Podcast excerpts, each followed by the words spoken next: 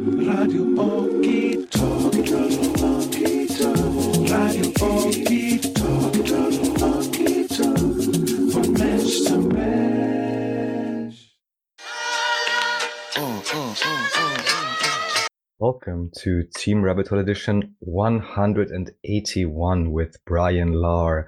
Art and magic. Join the team as we discuss the ins and outs of the zeitgeist, how to make sense of it, and how magic and art can possibly help. Once again, welcome Brian, welcome Jim. Hello, everybody. Raphael, Jim, thanks for having me on. Looking forward to it. One of my uh, favorite topics, needless to say. I'm stoked because I uh, you said yesterday or the day before, whenever that your angel deck was coming back in, and I bought one, and I'm stoked about that. Quite frankly, I'm stoked about that too, dude. And and uh, I was hoping that it would come today, but it hasn't gotten here yet. Uh, it'll be here momentarily, and I cannot wait to get it in your hands, so you I'm get the one decide- that you originally tried to buy. I'm happy to know this is like a collector's set now.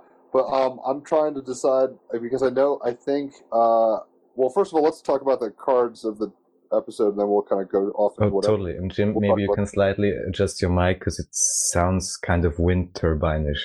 I'm not sure why. Like you're in the Like laundromat or something. but it'll be fine. You can just continue.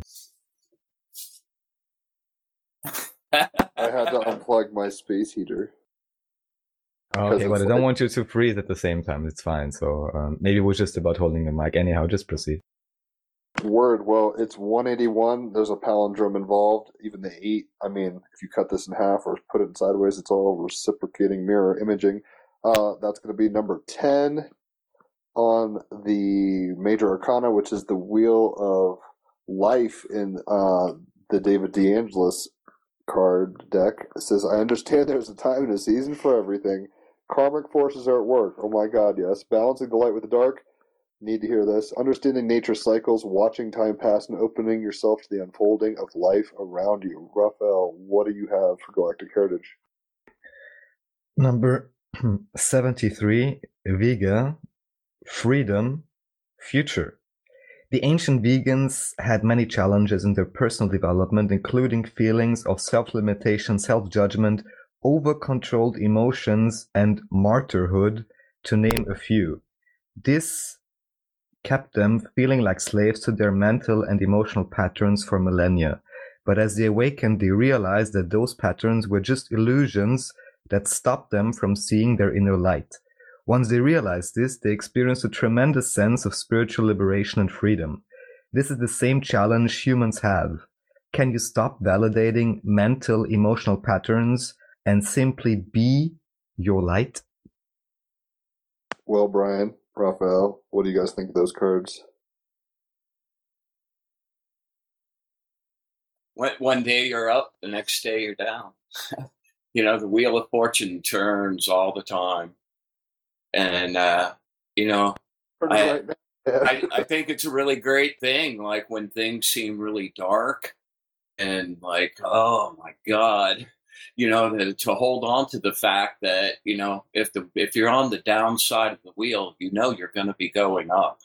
It's just inevitable. It's the way of this cyclic way of, you know, the way we go through stuff. Well, I, the game show, I don't know if Raphael's ever seen it, but there's this show called Wheel of Fortune. Um, yeah. and there's a bankrupt thing. I mean, like, it can get really bad, right? In a sense, like it's like you Yeah, want you lose all your money Hawaii. in one roll, man. right? You you want the vacation, you want the uh, college, you know, whatever scholarship with a car, all these things. There's prizes, and there's some not so much money, and you're going for vowels and consonants and all this kind of stuff, guessing words. You want to guess the puzzle? I want to say, what is uh the apocalypse? No, that's Jeopardy. R.I.P. Alex Trebek. But um, I mean, we could talk about the zeitgeist up front. I, I, I do want to talk about your angel deck at some point. Maybe we'll bring that in when we start talking about art and magic because that will be affecting me directly soon, and we can kind of go any which way. As far as the astrology, I mean, if people aren't into astrology, we're talking about this in the green room a little.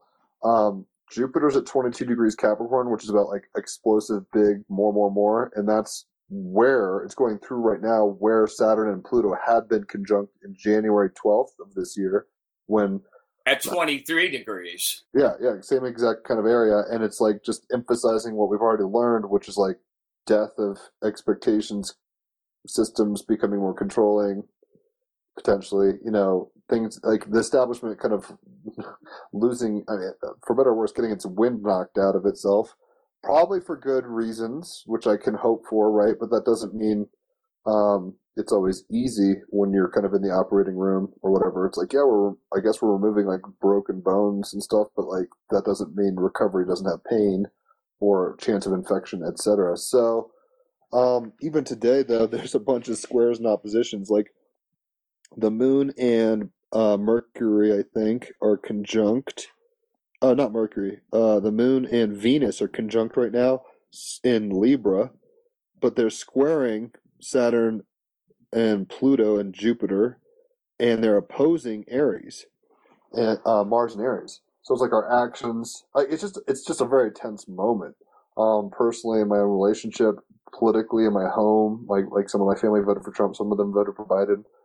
Uh, it seems even just with like social media re- recently, I don't know how realistic it is, but like people have been saying there've been you know YouTube things. I made a meme today. Just briefly, not that we have to lay out, you know, I mean, I, I, I, this would actually be a funny question, even because technically they always say in democracy, your vote is anonymous. In German, you call this Wahlgeheimnis.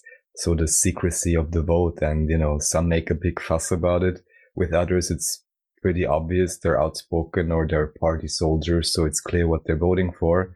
However, I'd be interested, Jim, especially since from what I understand, you probably just didn't vote or something, but not necessarily identifying who's who, but like how was the communication within the family given, uh, let's say outspoken, differing voting decisions? well, everybody's afraid, right? So I live right now in my house. My mom and stepdad, it's their house. I'm here. I usually live here when I'm not traveling, like in Ecuador and Switzerland and fucking Australia, but that's not happening right now, so I had to put that on hold. And uh, my brother and his girlfriend are here while they're going to school online and kind of just saving money, I guess, or whatever they're doing. Um, she's a Capricorn stellium, so she's got like Sun, Moon, Mercury, a bunch of planets, you know, in Capricorn. I forget which house. And he's a Gemini, but he's got either a Capricorn moon or an Aries moon. I forget. But anyway, they're very pragmatic. Very, I mean, it's not like I'm not, but compared to them, they're very like, what is the standard opinion? This is my brother and his girlfriend. They're like, you know, as soon as we were having episodes about, you know, whether it was David Icke or 5G and all this COVID stuff or Q or any of that stuff, they're like, you're insane. Right? So they're very committed anti-Trumpers. In the membrane. Yeah, exactly. And whereas my mom is more like a Christian, and she's like, I don't really like Trump, but I think he is pro-life. I mean, she's just kind of doing party line things. So about a week ago, I guess, or the, before the election, we all kind of knew this is like the day before the election. My mom's like, "Let's uh, all watch a pastor or so." What she wanted to watch Hamilton, and I was like, "All right, we could do that as a family instead of watching the election results." We never did that. Um, and she's kind of panicking and being like God's in control, which I don't disagree with. Consciousness is playing out as it needs to, in a sense. Sure, yes, I'm very okay with that. But then at the same time, everyone's like afraid, which I think is reasonable considering um, the the raft on which Western civilization has been floating on has been floating on top of like corpses or something, and now we're starting to see them or whatever, and it's just like, oh shit, this Tom and Tom Sawyer raft is floated, you know, on the bodies of a lot of things that are like inappropriate, whether it's systemic racism or manipulation of elections or who, all sorts of things. I'm not even sure what's true anymore, right? And we're already in a postmodern shit show anyway. But now we're kind of coming to this place where I guess, um, yeah, everyone, you know, is very vocal. My brother's like, be on the right side of history because he thinks Trump's a fascist and he's doing a coup, a soft coup, basically. And I could see his points. And then I've, you know, seen enough, uh, like my fiance and Raphael, you and other people who are much more vocally pro-Trump. I could see your points to a degree. so I'm like, all right, I don't know. I became apolitical, basically. I mean, for better or worse. So that's kind of where I'm at with this. I'm just like, I can't control this. I can only control myself, and hopefully, I don't flip shit and react out of fear. Um, doesn't mean everything's gonna be easy and not bumpy, but I'm just trying to breathe. It's like Lamaze, I guess. It's like this is gonna hurt. I mean, I don't know how a baby feels, but it's like this is gonna hurt and it's gonna stretch your skin. And you might bleed. You could even die giving this baby. But America's going through a Pluto return. Um, I've got a copy of the chart of America. I don't know who drew it up or how. I think it was like Philadelphia at this time. They figured out that's like what they'll say it is. It's um, I'll have to look at it in a second. It's on my other phone, but uh, Pluto is at like 23 degrees or something for America, or 22 or wherever it is. It's very close to where it is right now. I think in two years it'll be exactly conjunct. So America's being killed and resurrected right now, basically. It's going through a Pluto return. So, um, yeah, it's gonna be different on the flip side of this, and I'm not sure how to look. I mean, some people think we'll be ah. wearing COVID masks and you know have microchips and like you know nobody's got jobs anymore because the economy's all collapsed.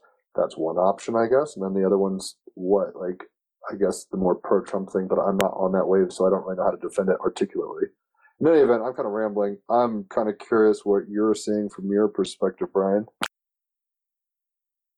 You mean as far as uh, re- the reaction of people around for uh, in a political zone?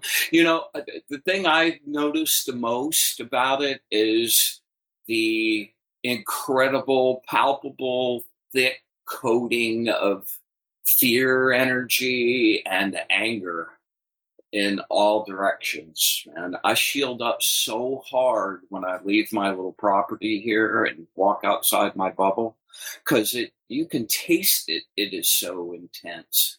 And uh, you know, it is just it is just really great. Well, and for me, the Saturn Pluto thing at 23 degrees Capricorn, that's where my Mars is in my chart. You're Wow. built for this. Huh? You might feel again? energized by this. You're built for this. Well, whether I'm built for it or not, I, I, you know, it's always uh, when you live in the jungle, you have to be prepared for anything to happen.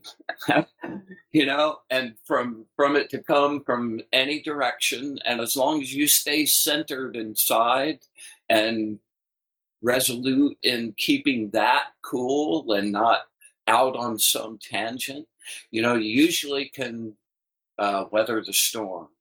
And it's usually better weather on the other side, you know. We've been through smaller versions of this a couple times in, in my lifetime. And uh, now it's just on a really large scale. But that's what the whole like Saturn Jupiter or uh, Saturn Pluto thing is about. It's, you know, destruction of systems that exist at the moment being replaced with systems that work better. But that destruction part of it is really kind of crazy. And I have to say, you know, I hear the I hear the stuff being floated by the left and wow. And and you know, I don't really know anyone that voted for Biden. I know people that voted against Trump. I know people that have gotten so deeply into hatred for Trump that they've like it's infected the, like every part of their life now. I don't even like to be around them anymore. It's like, dude, you know, Well, it's weird because I guess it's so tense um, that both sides think it's do or die. So people that are pro Trump are like, the left is corrupted the media, and you know it's uh, you know socialist whatever. I mean, I I don't know what the real argument is, but they're like, oh my god, we've been going toward you know all these carbon taxes and that's a myth, and you know just like various little things add up, and they want to kill babies. All you know, all these little like side issues. Well, dude, just even the like, you know, the immediate thing upon Biden winning. All right, we're making list of Republicans that supported Trump, and there's going to be retribution. You know, and all these people coming out on social media, uh, you know, looking for uh, what is it, reconciliation and something else, commissions, tribunals. I mean, this is not communist Against- China. against the Trump Republicans, basically, or what? Yes, yes, exactly. They need to be It's held kind of- accountable. It's White kind of women beautiful. need to be held accountable for Trump. It's like, what the well, that's what I'm saying. Fuck is side, that? they think i mean in, in my brother's mind he's like i'm trying to prevent a hitler 2.0 Like that's how high stakes it is in his mind. And then people, who, um, you know, that's from the left side, and then for people from the right side are like liberals are destroying our values, or you know, any number of things, right? So, um, it's just gotten to a point where nobody can think clearly. Fear is in the air. I mean, you're an Aquarius. I have an 11th house in the moon. I'm pretty aloof in a sense. Like I think, right? And Raphael's liberal. I mean, a Libra who's a he's probably a little more liberal than not, but he's a Libra uh, who's not an American. So I think we're Just- all kind of like not Just briefly, because I saw a great post by, um, in uh, well, a private Facebook group just say um, by Alex. I hope she's gonna come on at some point, and she wrote something like, "She's probably the most left-leaning conservative she's a conservative she's aware of." And I mean, I hope by now everyone is aware that like a two-dimensional spectrum of political views or something is a battlefield in itself anyhow, and that's not necessarily how any lines should be drawn, in my view. However, what uh, what I'm uh, Brian, I mean, we've been talking about this, and also with Jim, I'm always kind of like, or I'd be curious, maybe Brian, as to your view, because I spoke ab- about this with Jim, that generally speaking, you know, in terms of conditioning, I would say, and because of you know education, I would also have been educated in a certain one may say, in a sense, liberal or humanistic mindset. Until then, you realize that quite a few of the concepts you've been taught, in my view, going farther than for most, in my own estimate, have, you know, turned out as being at least inaccurate, if not plain wrong or complete disinformation, whether we talk about, you know, history, science, biology, religion, uh, whatever it may be. Uh, so then it was kind of I investigated, let's say, different political groups or spoke with them, came to realize their dogma, realized that I cannot really align with anyone. However, what I would still say is quite possible and relevant is to make up one's own mind regarding policy decisions. And it doesn't necessarily mean everyone needs to imagine themselves being president, except of course of their own reality, which everyone is. But in the sense that, I mean, I would say generally it's but not. that requires that requires the effort to actually find out enough information to have Yes. a relative uh, a relevant Exactly. opinion about it and not like some The news waters pretty- off of So Jim, please respond respond to that, Jim, just from your point of view, or how you mentioned in terms of that you've been overloaded or something, because I guess many would empathize also with your position, because that's what we've been discussing. dude. Like I haven't known which end is up. I mean, I have a you know, like the media's gonna be like, oh my god, terrorists. Or, or this has been going on. This is systemic issues. All right, like so. I don't. This is deep stuff, and we've talked about the stuff you think it goes as deep as Tartaria resets, right? And like NASA not being real or whatever, like that level of conspiracy against people. But for a long time, we've just been kind of chattel. It seems allowed to kind of graze where we want.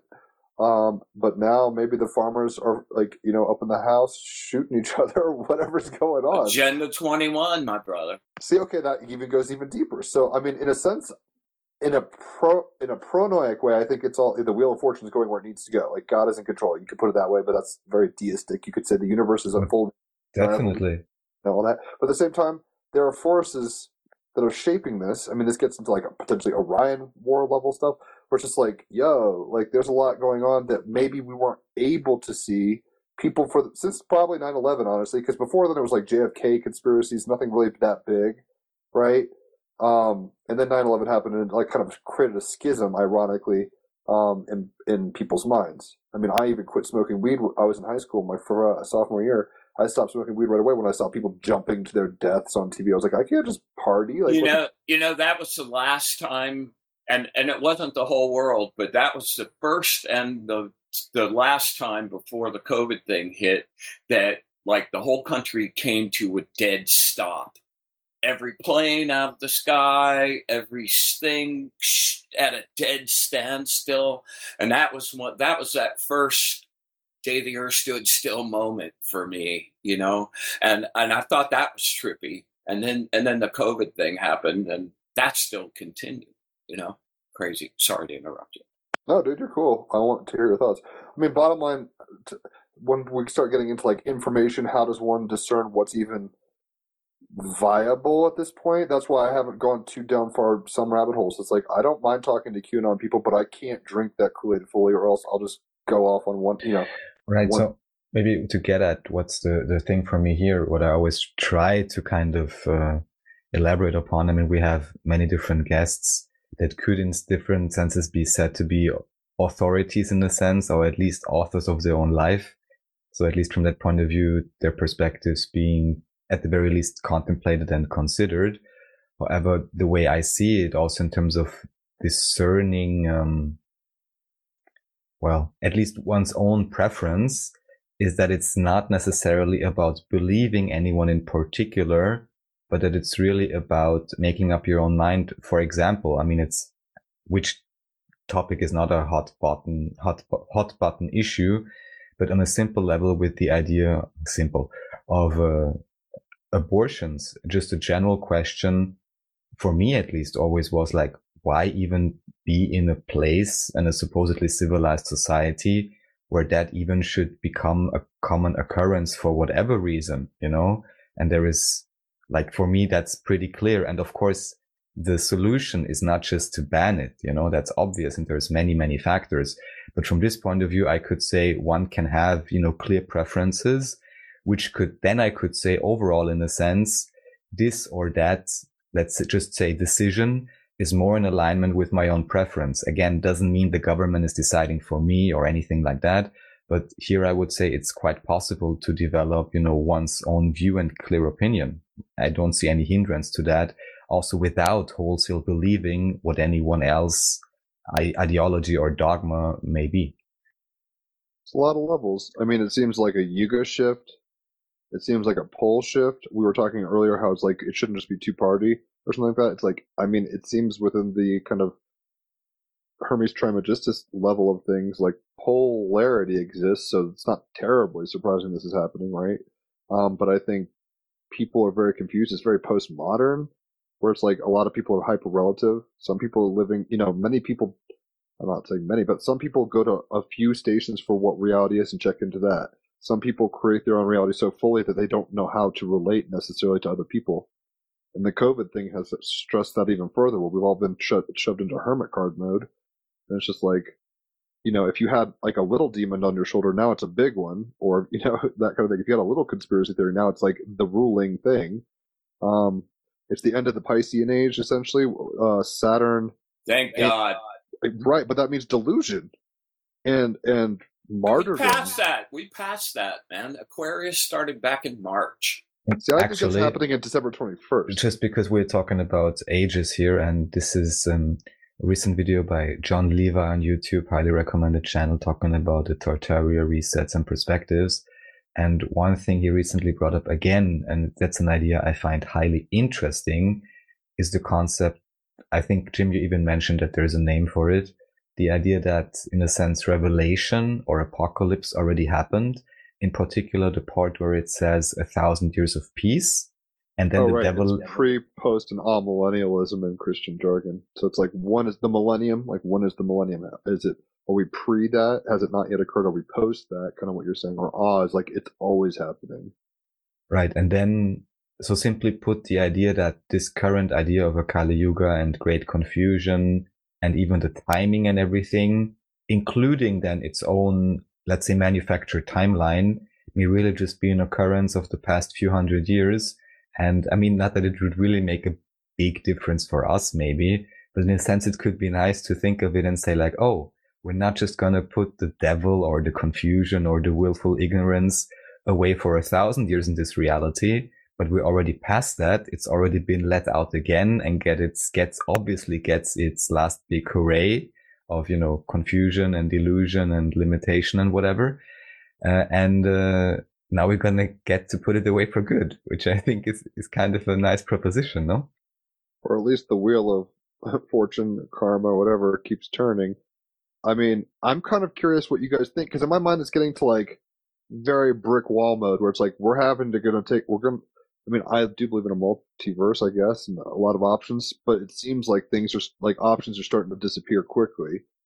Um, where I mean, like I said, my no, I think there's a lot more options than than you than it might look like on the surface right at the moment. And And Mars is going direct like in a few days, and uh, once that pops, like that's, that's, exactly right. And there's Well- going to be a lot of big stuff starting to happen. Trump, Trump hit a bunch of huge legal uh, wins today, like one. in See, I'm not Pens- paying attention Pens- Pennsylvania court, and and there's shit going on in Michigan, and a whole group of voters filed their own federal lawsuit in Michigan to stop a bunch of votes that were illegally like dude there was just this you know i gotta stand for fairness man. You know every everybody should get a fair shake. And like this whole like win at any cost the means just or the end justifies the means well, that's why I'm not a Democrat Kinda, because they like- fucked Bernie back in the day, and I was like, you guys are shady. Like clearly, like the machine is doing yeah, its own yeah. thing. So I was like, That's- fuck the DNC, and then now the Republican situation is. I mean, uh, Brian, as an American, I could see. I mean, I Trump is a Gemini Sun Leo rising. I'm a Gemini Sun Leo rising. So sometimes I look at him and I'm like, that's like a lot. I see a lot of my shadow playing out in him. I'm like, man, he seems to talk about his daughter very inappropriately, or man, he seems to be very, you know, like if he makes a wrong, says something wrong, like he doesn't say, whoops, I made a mistake. He just like bolsters through it. And it's just very like narcissistic. So I could see people's arguments there. You that know being said, we're not voting for like the most perfect human award or something like that. Well, Um, that's what I was just going to say, dude. I have an interesting perspective on him because Mar-a-Lago is just about an hour north of where I live. And over the, you know, over the course of time, you know, he's a big uh, personality down here. And uh, as it would have it, I wound up getting hired to direct a spot for their golf course down here and uh, wound up getting invited to a party at Mar-a-Lago. and I got to meet Donald Trump, and like, you know, I honestly, from a personal standpoint, I've never, God, dude, the guy drives me nuts. I mean, he's just like, you know, he's, He's not a politician, that's for sure. no, but the but the bottom line is he has the touch to make shit happen. You know, and it's like kind of amazing in a in a crazy kind of way. And it's like, well, you know, I, I gotta tell you, man, watching politics over the course of my life, it's like the same canned speeches over and over and over, just empty Yeah, that's so hollow bullshit that Well, are just like some sitting. speech writers are sitting car there like doing. Well, dude, I have a I have a uh, somebody sent me a. Uh, uh, a thing, Johnny Carson on the Tonight Show. You guys are probably too young for that. Oh, I but- remember him. yeah, man, he was like super influential in my the development of my sense of humor. Anyway, um, he there he had a thing on with Joe Biden, who was running for the Senate at that time in 1987, and and the whole point of the skit was, or the the monologue about that was that he had just been busted, like taking another senator's speech, like word for word, and like plagiarizing it and he played you know they played both clips and you know blah blah blah So It's that's the like- stuff that's getting addressed with the wheel like- turning right now with the astrology. it's like, it's not going to work. 1987 man and Right, so he's been at it for a while. god dude his whole career Well, that's the Yeah. thing. Why I didn't I mean the Hillary and everybody? It's like career politicians. These aren't particularly states men and women who are like, I no want the best for the nation. They're like, I need to. I mean- paying my mortgage. just briefly, what's really been kind of flabbergasted me ever since I understood there is, there must be a connection between media and government. I mean, I'm not sure how it works in the US, but at least, for example, in Austria and I think in Germany, there is even a state sponsoring of media. And then they have their own special council of being respectful to each other, whatever that means internally.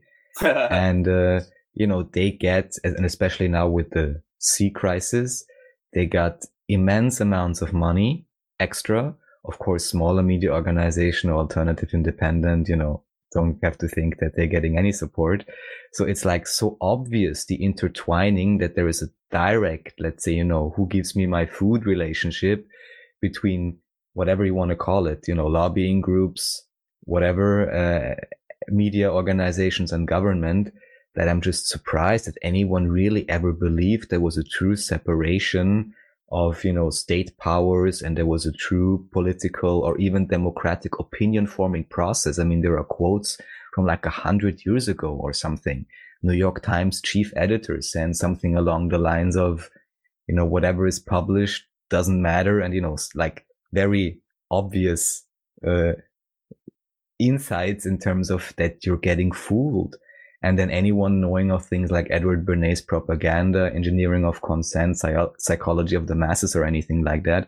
I'm just surprised anyone ever bought into this. And from that point of view, I'm just very happy there is this great orange golden wrecking ball by the name of DJT and it's revealing all of that. And definitely here I agree with you, Brian, is much more fun to watch him because at least he seems to, in a sense, one could say, have a soul or be spontaneous or whatever, and not just read off a teleprompter, which is, you know, just boring, right? Well, and dude, you know how long I've been hearing people promise peace in the Middle East and peace between Israel. Uh, ever happened? No.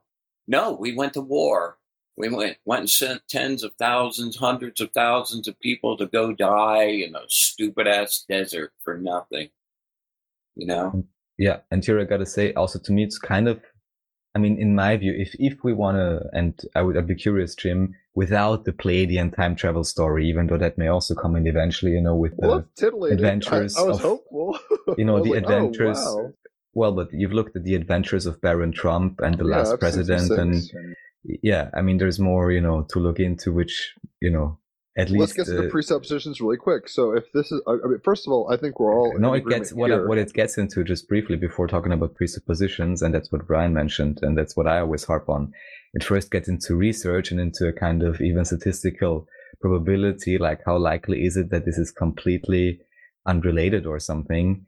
And uh, and then again you know even in the bible it says i believe by their fruits you shall know them and what I just wanted to mention, what from my point of view is kind of impressive, how he managed to, for example, be super pro military. I mean, what exactly he's doing with that space force is going to get very interesting, what this will really mean eventually, but super pro and apparently well liked, at least by the non-political hacks.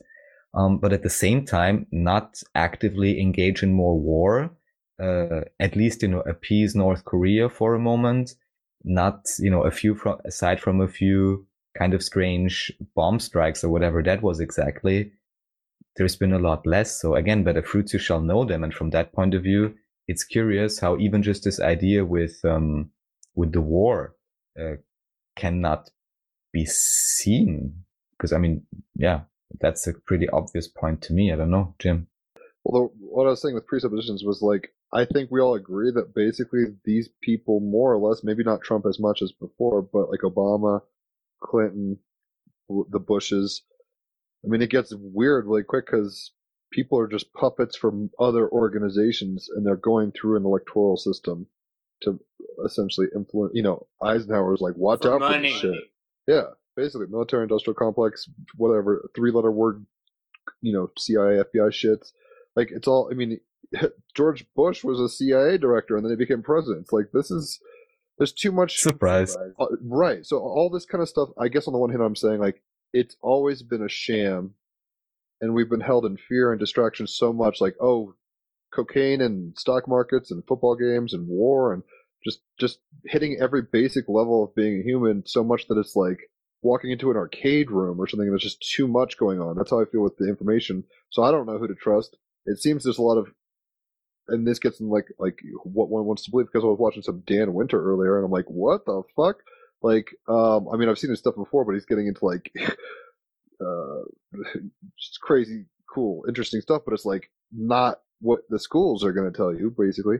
Um, point being, I think we're at the A. They're telling people crazy things in schools now, like crazy things that are Well, that's weird. It's yeah. like it's fascist and it's Orwellian, but it's come in lubed in a sense. So political correctness bled in enough where people have been guilted, I guess, over many things, whether it's colonialism or male white privilege or any number of things, which are not ideal, but they exist. And then I think people have been beaten up with that so much that like people have shifted into a place of like well, progress. I mean, that's why I'm pretty progressive myself. I'm like, yeah, let's get women equal rights. Yeah, let's do all this cool stuff. Yes, ideals, ideals, ideals. And then what gets also lumped into that stuff is problematic, unfortunately. And then it turns into like, you know, gun toting religious people versus liberal academic. That's like the cliche, right? Or something like that. So it just becomes like, I don't feel represented by anybody personally. Or Antifa people. Right. Well, there's the irony. It's like we're going to be militantly abusive to people who we are afraid are going to abuse us militarily, essentially. So it's like they're complaining about fascism while tearing down cities. Explain but this is that where it gets crazy. me. Where this is, I mean, in American Revolution, we've had a, a history, at least in America, of venerating people for being rebellious, venerating for people for fighting oppressors, whether that's you know slavery in the Civil War or World War II and the Nazis. Like we have this idea that we're like we better stand up when we need to, and both sides feel that they're being they called to that. They didn't become the oppressors at the same time. Well, that, and that gets even trickier. What- Operation Paperclip shows it, but it's like I don't even know. I mean, the war ended in a way, but I think a lot of uh, what Eisenhower was warning against has happened in the sense that like it's kind of I don't know how into Marvel movies you are, but there's this thing called Hydra, and it's like a deep state kind of thing. And it's like yeah, there's government people, but then there's like a deeper government, and they all have like a like a longer view of this, like you know, kind of like Third Reich weirdness um, in in the Marvel kind of universe, Captain America and everything. Um, feels like that's kind of what's playing out because uh, on the on the front you're getting you know messianic um, overtones, so much sym- symbology with like king kill myths with Obama, um, and just so much weird stuff. I have friends who are synchronicity heads, so there's a lot of resonators and weird stuff, and it's it's just I mean in terms of magic, it's like it feels like a um, bunch of wizards are just shooting each other and casting spells arbitrarily, and there's a lot of collateral damage. But that's a very victimized mentality at some level. If the all is one thing, it's like this is like I'm not how sure it's shift random. is. Right? Yeah. I mean everything from, you know, I mean every everything is is playing out, but it's the end of it's a very they live kind of moment. I feel where we're like, oh shit, everything we've believed in, whether it's Wells Fargo or Pepsi or a political party or America's the good guy or any number of these things are like not exactly what we think. Um, and it's not that America's the devil, but it's just like everyone's got shit and everyone's light. You know, it gets really weird. It's like the like there's you know karma essentially. That's what these astrological kind of things are hitting. So it's like the bill is due, I guess, and a lot of people don't know how to handle that because they've just been kind of partying on the tab, and now it's like, well, do you know how to like be reasonable? Do you know how to like? Because typically liberals are like love themselves with political correctness and like I'm progressive and I'm loving and I care for the poor, but then you know they'll go and do crazy shit and and, and vilify. I'll just censor you. conservatives. Huh? I'll Yeah, just exactly. censor you. Right. Well, they think they're doing it out of like some moral high ground or something, some like Well, humanist that's ideal. the ultimate example of dogma, man. There's a party line. If you don't card it word for word, you're canceled. Yeah, And what? maybe let me know something in terms of legal differences potentially between Austria or likely German speaking region or Europe and um, US because we have a criminal law and I find it interesting, you know, because even with the election process now, with the, you know, the apparent terror attacks in Vienna and all kinds of things, people again start talking about laws, you know, what is possible through law or with the crisis also lots of talk about law. And even here, though I'm not a big fan or believer in positive law as a structure, it's funny that everyone, just like with science and everything else, seems to throw all principles uh, aboard and, uh, yeah, not care about the actual uh, procedure anymore. So, of course, now I lost the point I wanted to get at. So, kind of just continue. I'll come right back with it. Well, a shit show. I mean, th- th- how far back does it go? Is kind of the thing. Because I think for a long time there've been like, and this gets paranoid really quick, and I'm trying not to be dire, cynical, and paranoid, but it's like the world wars were kind of like moves for control with with all the way to 9/11, maybe even as far back as you know what you're talking about, like you know the formation of these um dynasties in Europe, when they're like with the Medici's and things like that, all the way back Oh, to Pharaonic I remember now. right? Just briefly, because it's something specific, then we can continue with the, you know, structure. So about law, so there's criminal law uh, stating that you're basically not allowed to greatly demean anyone. That would be a criminal case. Uh, so there is existing law, at least in Europe, against that. With that would, at least in theory, be applicable. Well, However, see no that one's- that words wording like that always like it's it's so We could already ambiguous. take- it's yeah, so yeah, right. ambiguous Right. because No, so what just- what is the meaning? Right, right. No, know? but just briefly, because I believe it may be different that actually free speech in America may include that you may even give personal insults publicly uh, to non-public persons and not have any issue. That may very well be that may be differently regulated in Europe. But even here, it would say like if it's a you know great demeanor or disrespect or something. Already here, it could be wobbly. I agree with you, Brian. But what's interesting is there would be criminal law already in place in Europe, but that is completely disregarded. And still they talk about that they need new hate speech laws or whatever, even though there would be an existing regulation for that. So I wanted to ask if you know if in US the free speech maybe is even stronger. But it's funny because even though we have a regulation in Europe, they still, of course, want something new just so they can, you know, censor whom they like. It seems Oh. Europe is dealing with like cocaine chivalry or something where it's like super aristocratic. That's not how we roll. I don't think we've had free speech for a while. I mean, even just thinking back to Trump having a rally back in the day and like some black lady saying something, he's like, get her out of here. We would have handled this differently. They wouldn't be able to protest. That's the kind of stuff that makes me not like him so much. Um, where I'm just like, whoa, like you can kind of say things, but that, you know, even a few months ago, I think some kids in Portland were protesting for whether Just briefly, Antifa or not, there is a got hauled off, difference.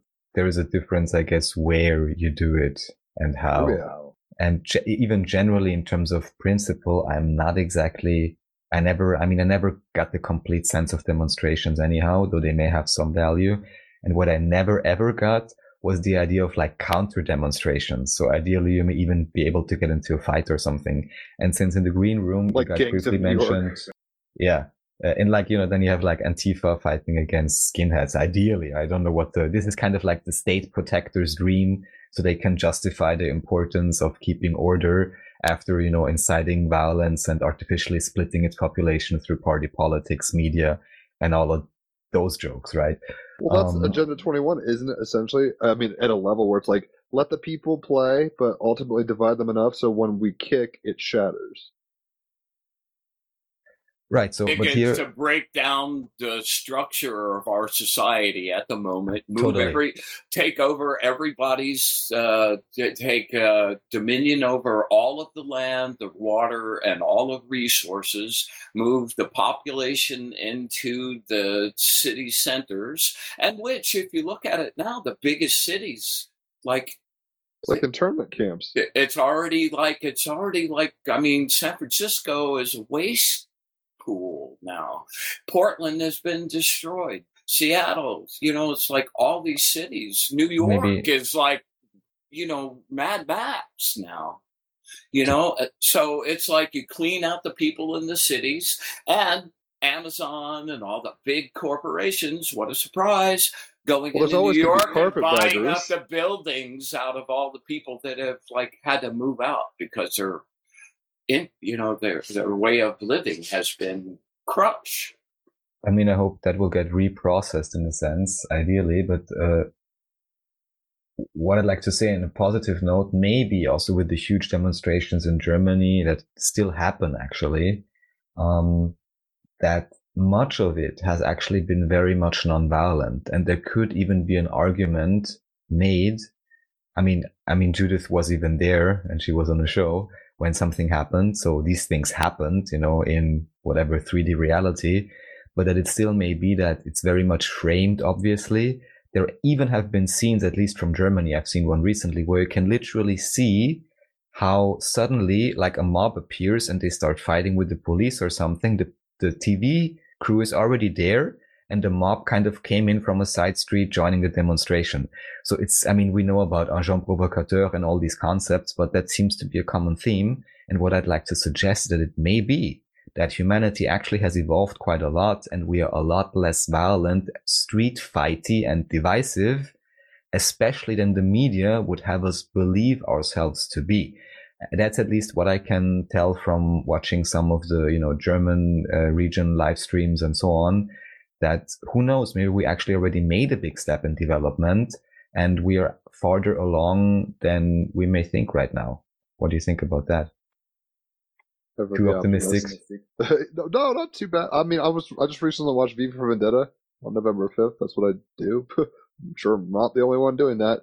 Uh, um, and that kind of has a similar situation where it's like, look, corporations and media and military are doing weird shit to create false flag issues that they've cre- you know created themselves to make people fear, to give them more power. The media is manipulated. People start kind of not believe like people make fun of it openly, but Dude, there's watching the degree of manipulation from from them. Yeah, dude, I, I grew up in Atlanta and my first gig was at Atlanta Magazine. And at that time CNN was just opening up. Ted Turner was just opening it up. And we had this like uh, symbiotic relationship where we'd publish articles from a lot of their journalists. And I, I got to meet a number of them. And it really was impactful to me because those guys were so passionate about finding out the truth or what whatever the closest you could get like di- you know digging mean up CNN? the real facts yes. Because back in the day they were like they were rebellious. they were the thing though. They were the guys that that found like the real stuff. They reported on everything every point of view. And they and if it was a story you got to hear it you know you didn't have to you didn't have to wade through their you know their in, incredible political bias and out and out fabrication of things and twisting and like oh man it's just so obvious. And twitter and all those guys like there's some tech giant deciding what information i can hear? Wow no. Well, that's why it's so confusing because the I don't really know what to look at. If I go online right now and say well, election results, Google's like none of those Biden. right, but We're, we're I- not gonna get just- anything anymore. That just briefly to mention to anyone not aware, as, at least since like one or two years, Google results and YouTube and so on have become completely useless for useless non-completely biased information on the first pages at least. So it's really gotten bad yeah because especially with YouTube, you could know there was a time when you know, especially if you like strange topics, you watch something about UFOs or whatever, and you get from one stranger channel to another, and now you get next up, you know, American History Museum or CNN. There's I nothing know, else. right? Yeah. Yeah, it sucks. It's like gone. I, I, well, I think that's all about to shift, though. I mean, I think it's going to hit a fan because, like I was saying, I, I can't, I don't know how to find a pulse anymore. That's the best way I could put it.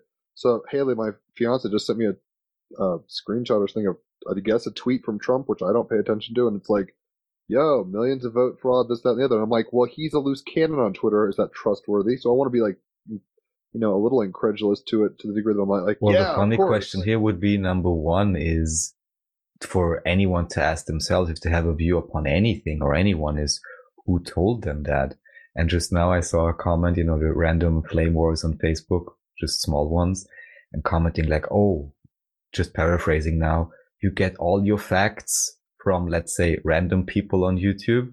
And then my question was kind of, well, is there any news anchor that you know better than any random guy on YouTube?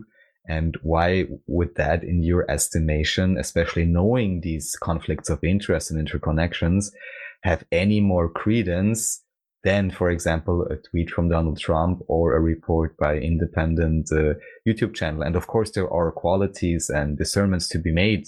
Each and every one has to do this individually. But I'm saying like, uh, only because it's coming through this kind of a frame and it's a state TV channel or whatever doesn't give it any bonus, at least not in my book.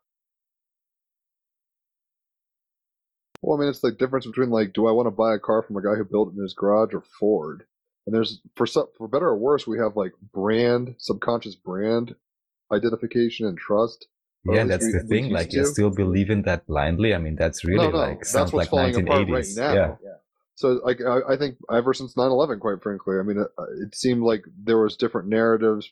You know, anybody, uh, Alan Green, who's been on the podcast, he just went to some like anti-war thing, and all of a sudden he had like black, like Men in Black kind of watching him and stuff. Like, it's been crazy for a while. I think it's so just like in V for Vendetta. At some point, it's like they can't manage it, so like keep doing like little kind of like sheep herding scare tactics. Like, here's an event. Or, or here's this or this or we'll show this image that'll make people vote this way covid whatever Um, and it's not to say that COVID isn't, you know, affecting people's lives, but it's like the world shut down for COVID. It, did- I mean, it didn't even shut down this way for Spanish influenza.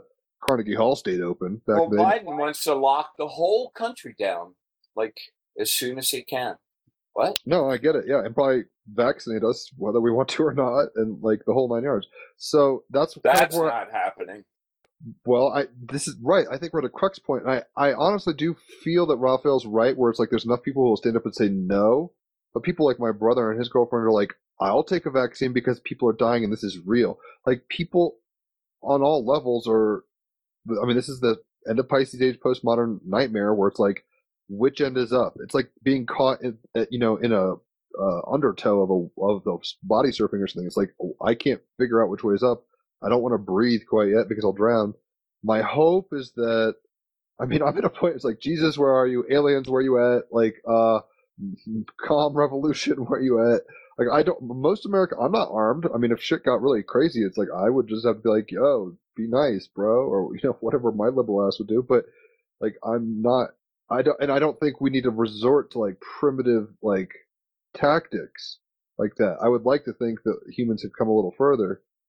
Um, and then this gets into places where it's like, okay, There's a lot of things to fight with, my brother. Sure, but I don't want that. Like, I don't want like Walking Dead world where I'm just like afraid and like attacking only. Like, that's not life anymore. Uh, it's weird because I think ultimately we've taken for granted. I mean, it's basically like I mean, it's Actually, almost it like is veal. like life. Actually, it is exactly like life. We live in the jungle, in the physical world and in the astral world. And, and if you lose sight of that, you're not headed for goodness. And and I think that we've been lulled into this false sense of security, like everything's going to be taken care of me, eh, for me. Everything's going to be fine. I should be safe. Safe spaces really? Some words hurt you so bad you have to go to a special room and have quiet time. I mean, we've been made into like these really weak people. well, there's no, limits, right? no resilience, man. Because back in the day in the uh, American Revolution, they would feather and tar people, which I'm glad we're not doing now. Like if you found someone you disagreed with, they would put hot tar on you and feathers, basically mocking you as a chicken, but your flesh would probably peel off and you would die of an infection. So it's like we, you know, we humans are stupid god monkey things. It's retarded. So it's like I don't understand where this goes. I hope we start like getting. I hope some resolution starts coming. I mean, I'm at a point where it's like, even if all of a sudden it was like, oh my god, Obama's been, Obama and Hillary really were doing Pizzagate stuff, and uh, you know all this crazy stuff. The media's not going to show that. Like, there's no way to get information out. So this kind of harkens back to the revolution will not be televised. I don't know what happens when you start. I mean, we've been what I was kind of saying earlier. It's like veal. I'm a vegan now, but it's like veal. It's like we've been put into a situation where we've just been fattened up, fattened up, fattened up. Um, not really like you were saying, forced to like do certain things our forefathers would have expected to be normal, like know how to grow our own food or start fires or whatever. Most citizens don't know how to do that. Uh, most people in the world, like the Western world, where we know how to fucking search Google, but we don't, on YouTube, but we do not know how to like survive, so to speak. And whether it's a nefarious long game kind of thing where it's like, yo, like this is the ultimate fear porn moment. I don't want to give it so much to individuals. Just looking at the astrology right now, it's just like, oh, this is Jenga moment. Like this is when it all kind of tumbles tumbles down and tower card for real, real. And it's like whatever's gonna stand is necessary. Whatever doesn't, like fucking burns up real quick, like dross in the into the refiner's fire or whatever. So it's not fun. It's necessary. I get that. So that's why I'm trying to like talk myself and be like, this has to occur. This has to occur. Like there's no other way really around this. How it pans out is up to each of our sovereign choice to to the degree of like how do we want to vibrate through it. I guess. I mean, I'm hippie enough like that, but it seems like we're hit like, you know, like landing a plane. You're gonna feel some bumping, right? And like it doesn't matter how you know you can brace yourself or not, but like you're gonna feel the difference from like air to the runway. It's kind of like that. We're we're shifting aeons. We're shifting maybe even deity positions. It's musical chairs on a lot of fronts. There's a pole shift potentially occurring geomagnetically for sure. It's not North Pole anymore. It's more near Russia, I think. But pro- possibly that's representative of, you know, everything from gender roles to political parties to everything. So uh, it's a strange time, but I guess we signed up to be here. I keep talking. I'm trying not to be naive, not not be naively optimistic. Like I, I don't want to just tell myself sweet, sweet candy mountain stories and then like go to the, the gas chambers. But at some point, being cynical is not helpful. I want to be realistic, but not cynical. So it's like I want to think that we, I mean, life wants to find a way. We make it through this, you know, and what needs to die dies, and and is transmuted essentially, right? But ultimately, uh, and and looking at the Wheel of Fortune, right? And even I forget what Vega card you pulled, Raphael, but it seemed appropriate. Where it's like, yeah, exactly. It's like, were we ever free? We were told like, you know, Pizza Hut and Blockbuster was what's up, and like pick a fucking football team and vote. Like that's not terribly free, but it was convenient for a lot of people, and generations of laziness and convenience over a long period of time. People being like, "Well, I do whatever I need to do, but now I have a car to work on on the weekends." It's like that's. I mean, is that what we strove for? I don't think that's the ideal anymore. So we're shifting, but at the same time, we're so pampered with the internet and like you know certain things that we're like, "Well, what happens if that goes?" So it's a really precarious situation, but I think it's uh, you know necessary, I guess. Here, here. How about some music? How about some music? All right, Brian, I take your silence as a yes, Oh, absolutely. Always prepared. and we reconvene in five minutes. Enjoy. And welcome back to Team Robotoid Edition 181 with Brian Lahr after having established once again that we are certainly at a turning point, well, of this entire civilization and reality timeline, most likely. Let's see if we can elevate the conversation to the level of art and magic. And well, Jim, you wrote how this may possibly help. To me, it's interesting because it all seems so entrenched, yet you have even within what you may call the high magician realm, uh, if it would come down to politics, there would equally be a split. So that's always interesting for me to observe. Um, but yeah, maybe anyone having any ideas how to escalate this? What Well- do the angel cards tell us, Bryce? I bought your angel deck. No, I'm kind of just like even in that deck, it shows like not good guys and bad guys, but angels and I'm. Is it like their counterparts? What is the structure there?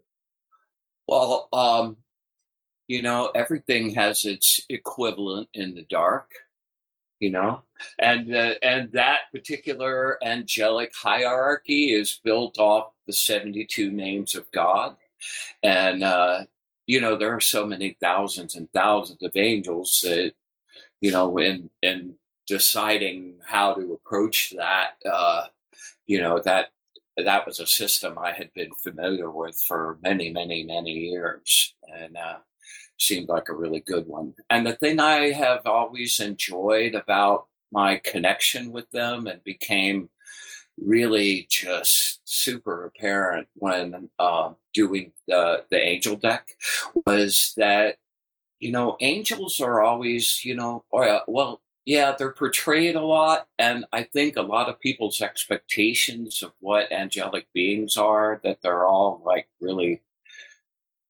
uh, just um, you know sweet and kind and I just And- posted a meme about this because uh, usually in the Bible, at least, it's like fear not, and that's because people are shitting themselves. yeah Like, exactly. yo, like I'm Yeah. I'm gonna melt your mind, and it's like, oh my god, don't worship me and don't like die of a heart attack. Let's tell you the message. Well, they are incredibly beautiful, especially when they shed their, uh, you know, anthropomorphized form, and you just see them as light. Oh my word! That was the most one of the most profound experiences of my life. Well, first of all, seventy-two cards in the decks, and there's seventy-two angels in that particular system, called the Shem HaMephorash, out of the Old Testament as well, and and uh, you know it it, it was built on uh, wow i just lost my train of thought oh yeah 72 cards so i went to um, uh, do a channeling and i attempted for the first time to do automatic writing so that i really you know, while they are, they can be badasses. They really there there's no malicious intent. You know, there really isn't. And and for some reason, I trusted. I normally never invite. I never invoke ever.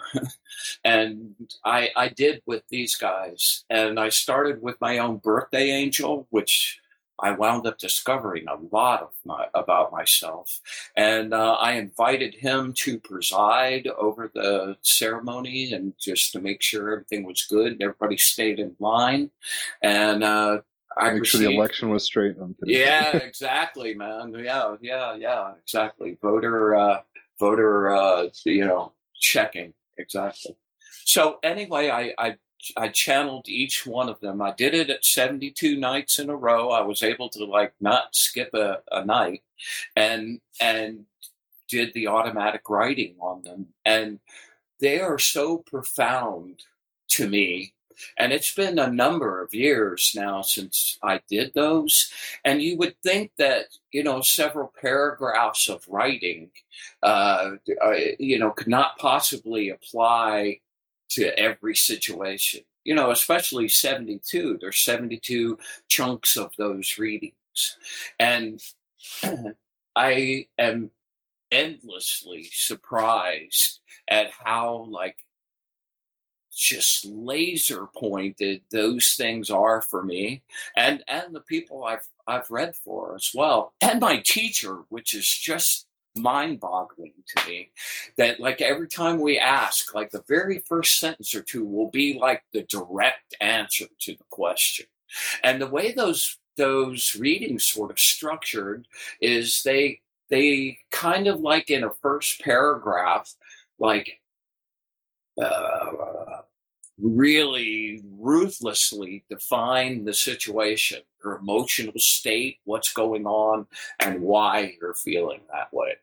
And and then the second part of that is like the emotional and here's what you do kind of scenario. So it doesn't just look kind of like if the news is not good it doesn't leave you just hanging in the wind you know? And you know all of those readings were not necessarily pleasant but experiencing them each and every one of them myself was like it was like a fool's journey magnified in in a way and they all connected and and there was a, a system to it and a structure and a flow to it just like everything else that works you know? And uh it it was an amazing amazing experience. And nobody i had no problem. Everybody left right on time. And it was a trip like there was about uh 13 14 of them that when i looked at them um I, I, I, had no recollection of writing it physically. And those were kind of hard to read but you know that's why i that's why i put them word for word. I, i've never been able to improve on those yet and uh, kind of a cool thing. I'm very excited for you to get them. I'm very excited for you to get them and use them in tandem with the tarot deck. It's like I do every reading now with those those I get so much information and factoids and definition of the energy flow with the tarot deck and I get so much useful advice with the angel cards. And and you know i've devised a number of layouts for the angel cards with multiple cards but i have to say i kind of like i like that single card like ask the direct question get them really charged up coated with the situation boom every single time. It's kind of kind of uh, a trip. Um, i've been enjoying the journey. And far from you know, kind of losing its luster, it it it has just really grown for me like a large tree that continues This is to the branch. deck that I saw Raphael use for like when I first turned on to Raphael, I was like, oh shit, that's cool. What is that? It was pretty sure that was the deck. Maybe Galactic Heritage too.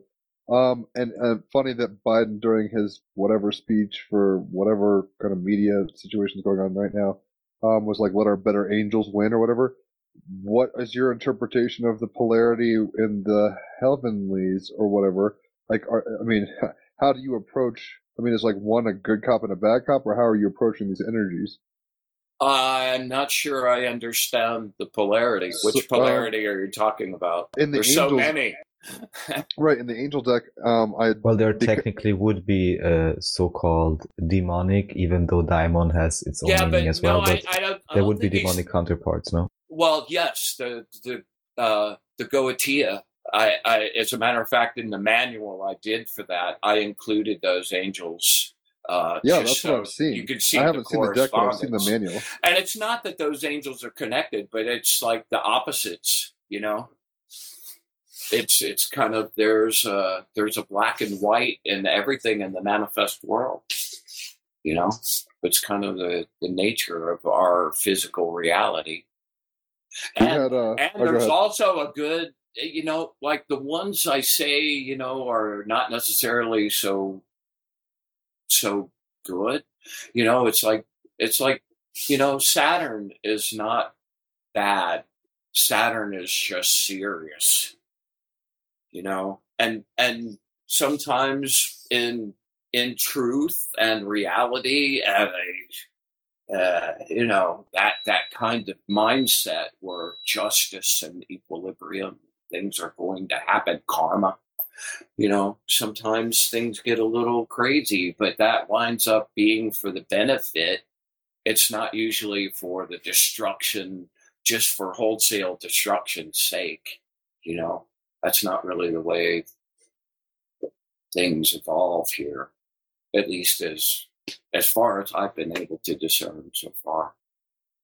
That's kind of another thing I was going to get at. It's like, I did, uh, do you think these powers are innate? We were talking with Stacey Demarco, who's made a bunch of decks, and we were kind of talking about like, are these frequencies? Are these anthropomorphized Jungian projections? Are these entities actually? Um, and how, especially considering when we're talking about the chaos of the world, how operative do you think these messengers for the divine are as we speak?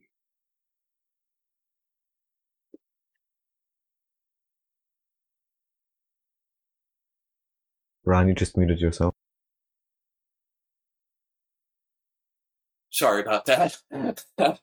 um, I think there's not only angels and demons, but there's all kinds of alien civilizations, and there's all kinds of astral beings that are not of this physical plane that are still operating at frequencies close to this place. And I, I think I think it's a busy world, man, and everybody's vying for their own opinion, or most everybody. Not all of those uh, scenarios are, but you see this just playing out on the political stage right now? Are you like, oh, this is clearly whatever? Like, do you think there's, um, I mean, a lot of material humanists, reductionists, or whatever will be like, this is just American politics. Like, do you think this is spiritual? I, I think everything I think everything has many layers. As simple as it looks, if you start going down the rabbit hole, you know, there's infinite. It, it's as above, so below. You could follow it down as deep as you want to go, or as far up as you want to go. That choice is available in every moment. And there are different realities at all of those different frequencies. You know, so I think I think I think less than spiritual, it's energetic.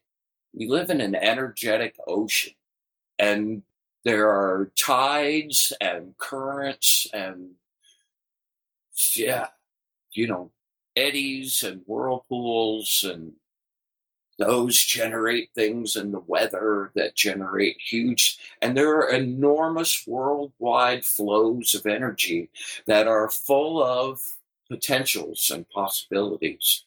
And every once in a while, the some of the pulses from those go and crystallize, and what's happening at that moment is the is the formative reality for some time until another one comes.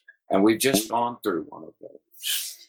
Well, like you were saying with 9/11 and COVID, it seems like there have been um, a few times that I don't know how into Schumann resonance you are, but like it's not just a steady, you know, seven point whatever anymore. It's like all over the place. It seems like I don't want to say the Matrix is breaking up because that's when I'm like, do you think that there's like powers beyond human that are like every? I mean, Raphael would I imagine presume like everything's on time. I'm telling myself that to make myself not go insane or despair. and maybe that's a cop You out or know, I have, a, I have a bit of recommendation for you that I, I think would be really helpful. Um, you know, we're air guys, so like this has been Oh, extremely once helpful. again, we have the extremely air triplets. yes, exactly. Extremely helpful for me.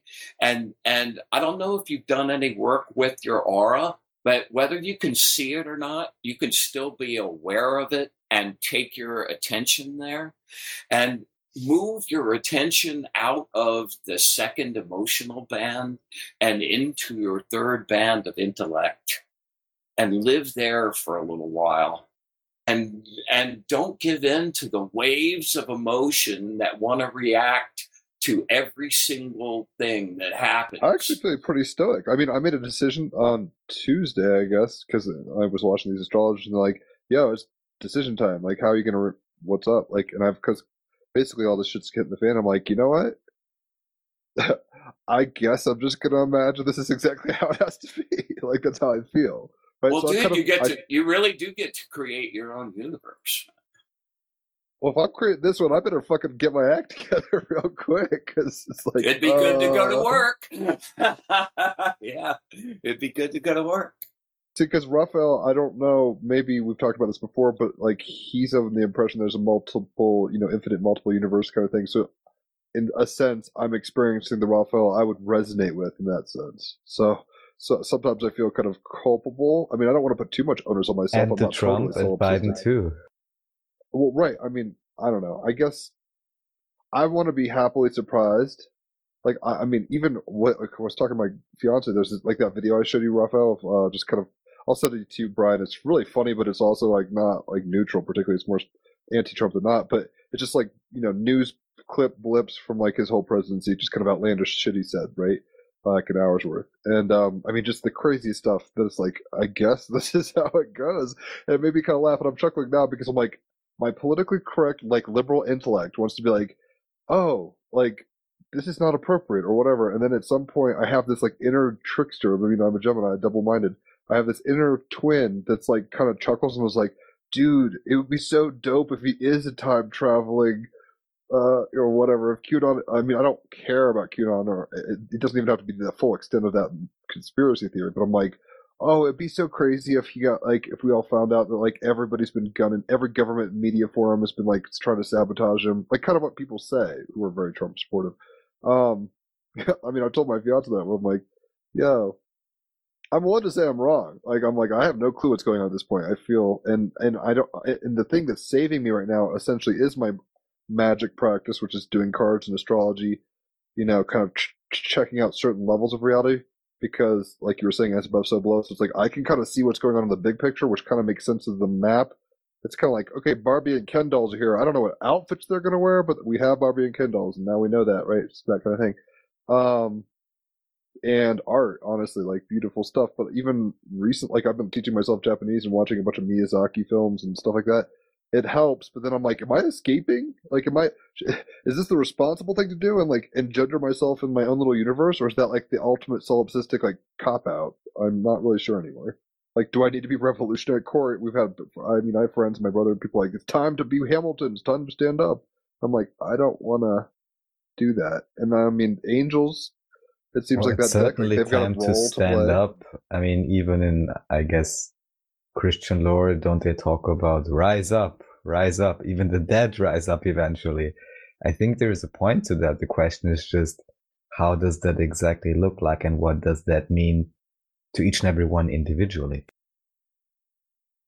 Because I, basically, I, I don't just know about you guys, but like this whole like, and and I've been looking around, watching what's happening on a societal level, and you know, it's like when you stand in front of somebody's face and you're really mad and you're screaming out what you're mad about, you'll probably get listened to, but then after you're finished and you start screaming again and you start screaming again and you start screaming again and you know after a while it's just you just shut that off. Right, it's like people i can't even apathetic. hear it anymore That's exactly what I've been. I mean, that's my cognitive dissonance has been so loud since about 9 11 that I'm like, I see everybody's perspective to a degree. and everyone's shouting at each other. I mean, my parents divorced, so it feels a lot like that. Where it's like my mom had reasons to leave, and my my dad was, you know, had his reasons to not want her to go. All this kind of stuff. So it feels like I'm repeating my own childhood trauma. Where I'm just like, Jesus Christ. And and I did this back then where I was just like, I can't control this. My parents are being children, and it's not my fault. So it's like it's their karma. And I feel like I'm doing that now, but now I feel like there's something more I should quote be doing.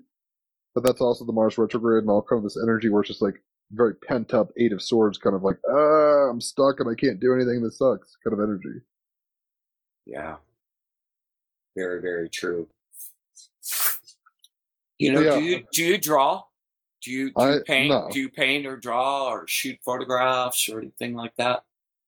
I mean, I've done photography classes and I can take pictures. I don't identify with them enough to call myself a photographer or an artist. I mean, I can, but that's not how I express You know, myself.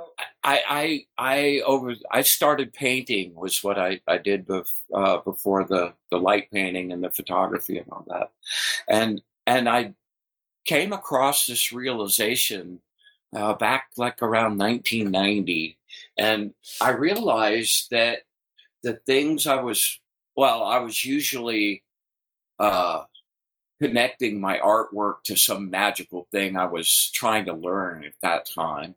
And I, I would make some art about that. And I would notice that after I made the art, like very quickly, that would actually take place. And maybe multiple times that would take place. And I wound up like studying that long long enough to believe that at least for me that that works exactly. So I would just suggest to you that Careful maybe what I post now, I guess. Jesus Christ. well, well, maybe not post it, but you know, for yourself and for your own soul like desire, draw something out, man. Make a little make a little thing. Draw a little stick figure comic book.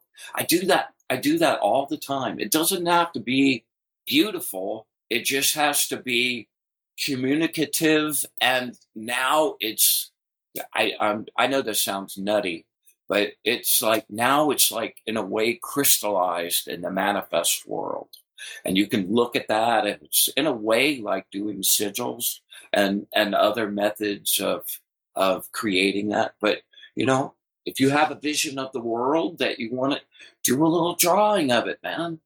Give it a give it a shot. It works really really really really good. And that was the whole point of the discussion tonight you know and and seeing how that has connected in my own life and dude you can take magical drawings all the way back to cavemen you know? Those original cave drawings were all like about magical spells and you know the egyptian hieroglyphic i mean those tombs are covered in art that are magical spells. So that connection between those two things happening you know is pretty amazing. And now and now like especially you know i, I shot i did photography uh uh for 25 years. And um just in the last uh year and a half or so i started getting into light painting where you you do super long exposures and you take tools like uh, light wands on the end of flashlights and and different kinds of textures and actually paint what you want to uh, create in in the air with actual light. And and that has oh just ignited me. Like i haven't been excited about my creativity in a long long time. And each one of them i wind up uh, you know really connecting to some sort of uh, magical endeavor of some kind. And the ones I really hit it with that have a have a special, you know, some special juice for me. And when I look at them and I can connect back to that moment and that energy, it's really helpful and, and useful. And the most joyous creative experience I've ever ever had. Amazing. Yeah, art saves. Um, Raphael, you ever done that? I mean, I haven't doodled recently. I meant when I said I gotta be careful what I post. I look at the posts I make on Facebook as kind of hyper sigils, like as hands off creative as I can be. Oh, here's somebody's idea. Here's an image, whatever. Um, but uh, Raphael, do you draw? No, um, I've since ever been frustrated by the fact that my name is Raphael. However, even as a child, I was already very um, angry at the fact that I was not able to draw as I was seeing things and very surprised if then other children claimed, you know, as three year olds that they have been drawing their parents or something. And I was like, well, doesn't really look like it. I mean, you know, of course, it's a symbolic level to art, but yeah, that was my initial challenge. However, what I did at one point in particular, also because it's a very simple process, even for those not inclined to drawing, is there is a process called the creation and I guess invocation or evocation of chaos sigils, which are done by basically writing out a wish, crossing out the consonants. That's just one way to do it, of course. Then combining the letters into symbols. And, you know, then there's various processes of how you proceed from there. However, I did that at one point when I learned about it. And I have to say most of it in a very good sense, uh, in a, in a way became true, just like you said, Brian. Think those are, you know, I went through a, a period of time where I did lots of uh, lots of intricate um, white ink work on any surface I could find that I could paint black, and I did lots of uh, circular mandalas that would like have my numerology in each band of the mandala would be a different part of that or and then combine different stuff. And and the the process of hand drawing those all the way around that circle became like mantras you know? It's like doing a mala. And uh you know i think that is a really effective way of collimating and concentrating uh energy for your intent and it's it's really very very very cool. The sigils, oh man, there's so many ways to do that. I it's, it's one of my longest and still favorite uh, methods of uh, of manifesting uh, a need quickly, especially. Yeah. Well, one thing I think we can be certain about is that these uh, times are going to create some interesting art. Um, it seems whenever well, there's upheaval. On, on that subject, I was just going to ask you if uh, you had any particular favorite visionary artists. I, I have a, a, a, number of them, but I, I wondered if you had uh, thought about that at all. Uh, it's not something I dwell on. Alex Grey is kind of a go-to. I know you know him or have worked with him or something. Um, he's kind of yes, yes, he's on my list as well. Exactly. Yeah, he's dope. Uh, plus, I like his whole ethos. Um, I would like to briefly mention that, uh, of course, there is a Chapel of Sacred Mirrors, which I have almost been to. And there also, until this most recent situation hit, has been or had been the Vienna Academy of Visionary Art for quite a few years, where you had all these visionary art uh, masters, artists uh, teaching and students learning this style of painting in particular. And I guess the only other place that's kind of organized in that way is Alex Grey's uh, Cosm. And yeah, I can just say I'm a yeah, big that's fan. a really amazing place. Yeah, he's he and his wife are really wonderful people too. And, and I guess yes, if if I had to pick one, just the only one I can. I mean, there's a few I can mention. Like I even have one here. I mean, my room is full of it. Actually, I have one by uh, Mira Atlantia. I have one by his name is Martin Cash. I have one by Leo Plaw, one by it's called I think the Chariot or some, yeah another one I have, I to look it up and I have I'm about to get hopefully my favorite image by uh, Jonathan Solter. I've been there. So these are some of those I know, but I love all of that kind of art. But Jim, uh, you go ahead. It's not my. I mean, ironically, I was an art history dropout, like MC Escher, you know, Dalí. Like I'm, I'm into kind of just famous stuff, I guess, and not Escher's visionary amazing, art. dude. Well, Escher, I would disagree with you wholeheartedly on that. I think he, the way, dude, look at the way he twisted your reality that you're going up and down those stairs in a relatively simple design. And it's just by the perfection of the way he connected the angles and, and sent you in different directions. I, I to me, that's, That's just the shit. Me and him have the same birthday, and we share the same sun, sun, sun moon, and uh, rising. So, I mean, I resonate with him deeply. It's about polarity and paradox. That's kind of what his shtick is. Um, but in terms of your question about visionary artists, like modern visionary artists, other than Alex Grey, I'm sure I've seen a bunch, um, and I'm sure we'll have people on the podcast. Like even Stacey Demarco's decks are pretty dope, but I don't, I didn't know who her artist was. Um, it's one of those things. I'm, I'm just a terror. I mean, I used to be better at it, but mm, I'm just kind of buckshot scattered everywhere with reality these days. So it's like I'm not like, like, uh, like I said, I've been binging Miyazaki, um, kind of animes like Spirited Away, and actually watching all the Studio Ghibli movies. So, um, my head's been in anime world more for the past few months, not so much like Well, which certainly is closer to visionary art than most other art styles, I'd say, Miyazaki. So he's dope.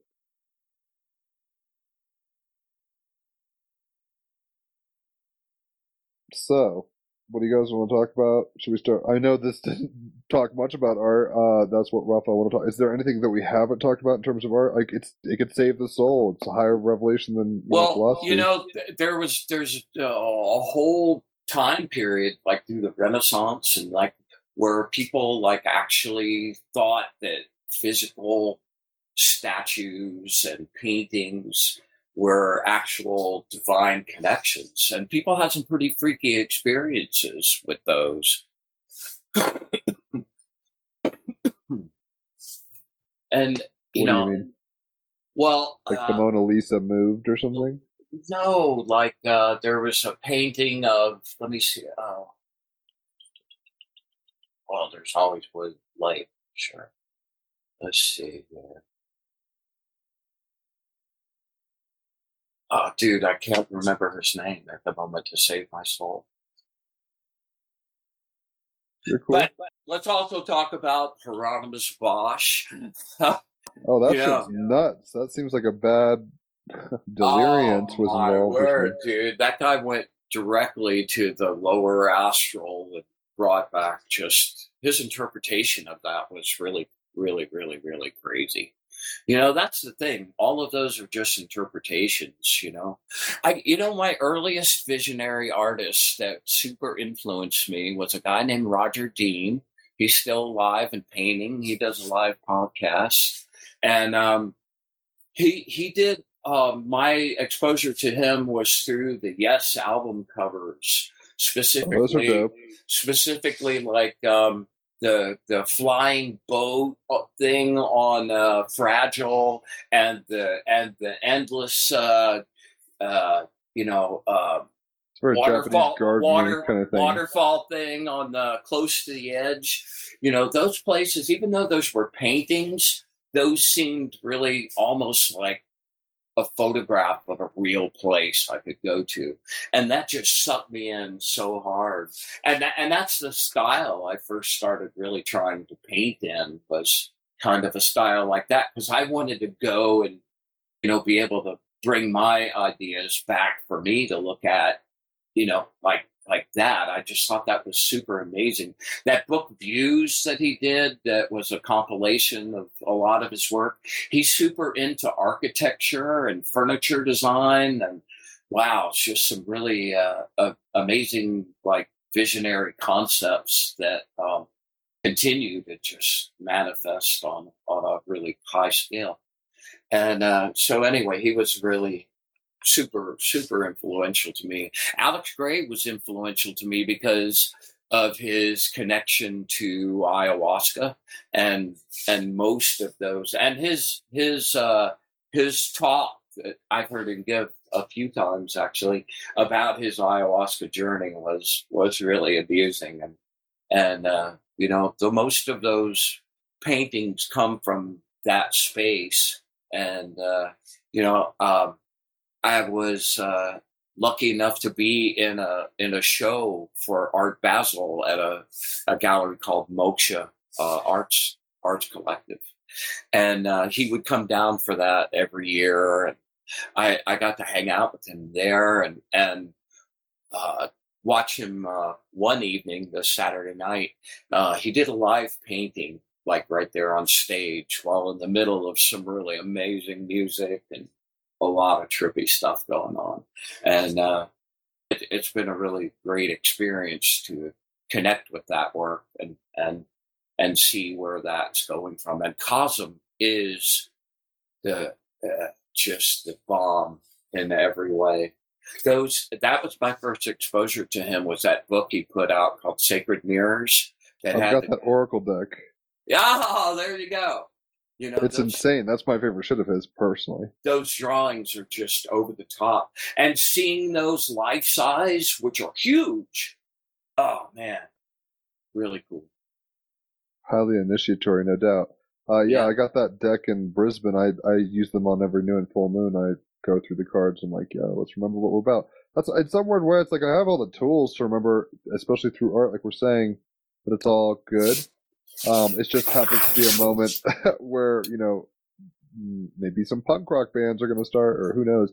It seems like you know, Against the Machine times are here, and um, I, I don't think it helps being isolated. Honestly, I do. I mean, you're in Florida, right? So I'm in Colorado. It's getting cold now. Where walking around isn't really that much of an option. It's chilly.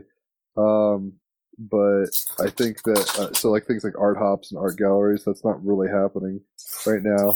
Thank God. You know that's not really that's not really happening anyway, man. Everything's shut down. I mean, you know, Miami is the city of entertainment and nightlife, and all of that's just dwindled away, and the whole social distancing in a club, you know, not really conducive so most yeah. of those have gone out of business. Lots of restaurants have gone out of business. And it's just kind of like, wow, kind of sad to see it go away. You know, this year I I have been um, one of the featured artists uh, doing live art at Ultrafest Music Festival for a number of years. And this last year it got canceled and that was like 25 years in a row, man. That was like the, one of the biggest music events in Miami every year. It was just a, a crazy spectacle, and uh, you know, none of those, none of those venues. The wheel has turned. Yes, that's exactly right. So it gets but, weird because I guess I mean this. Just hold on loosely. I mean, it's kind of the point. It's like not a, the only thing that's constant is change. Hopefully, human creativity continues to flourish. Um, you know, I'm sure people will write stories and make art and hopefully make decks and all sorts of stuff. I'm, I am glad you uh, got another production out of your uh, Angel thing. I know that you. I mean, it was it's a few months ago since I talked to you about that, but um, sounds like I mean, if, people, y'all go check out his fucking Wizard of Odd decks and yeah. uh, yo, his Angel, his Deuce. Well, I don't even know what it's called at this point. Um, how was your How has your experience been with the with the with the tarot deck? It's dope. Uh, but I hadn't intended it at first, so it's kind of like, oh, cool. Um, I had so many tarot decks already that I'm just like, oh my god, it, it's probably the best deck I have in terms of coolest. Uh, I also like the Starman Tarot deck because it just resonates at a high level. But yours is the most information dense. Very exciting. it feels like Alex Grey in the sense that it's like you know layers upon layers upon layers. Um, and then also I had been just trying to use it uh, at specific times, so it's it's not like something I use every day. Right now, it's something I use actually very uh, specially, and I have it charging under selenite in a feather all the time. Oh, there you go. So I'm like, all right, when I really want to whip out the big guns, I pull that out. Um, I've got a. I mean, I'm just like I said, I'm in a. I don't. I couldn't even tell you my personal transits right now, but it's like, it's been a weird year and uh, you know, learning. I've like I've been learning Japanese, doing all sorts of weird shit, getting engaged, um, just reading a lot, doing a lot, but at the same time being like, all right, what's going on?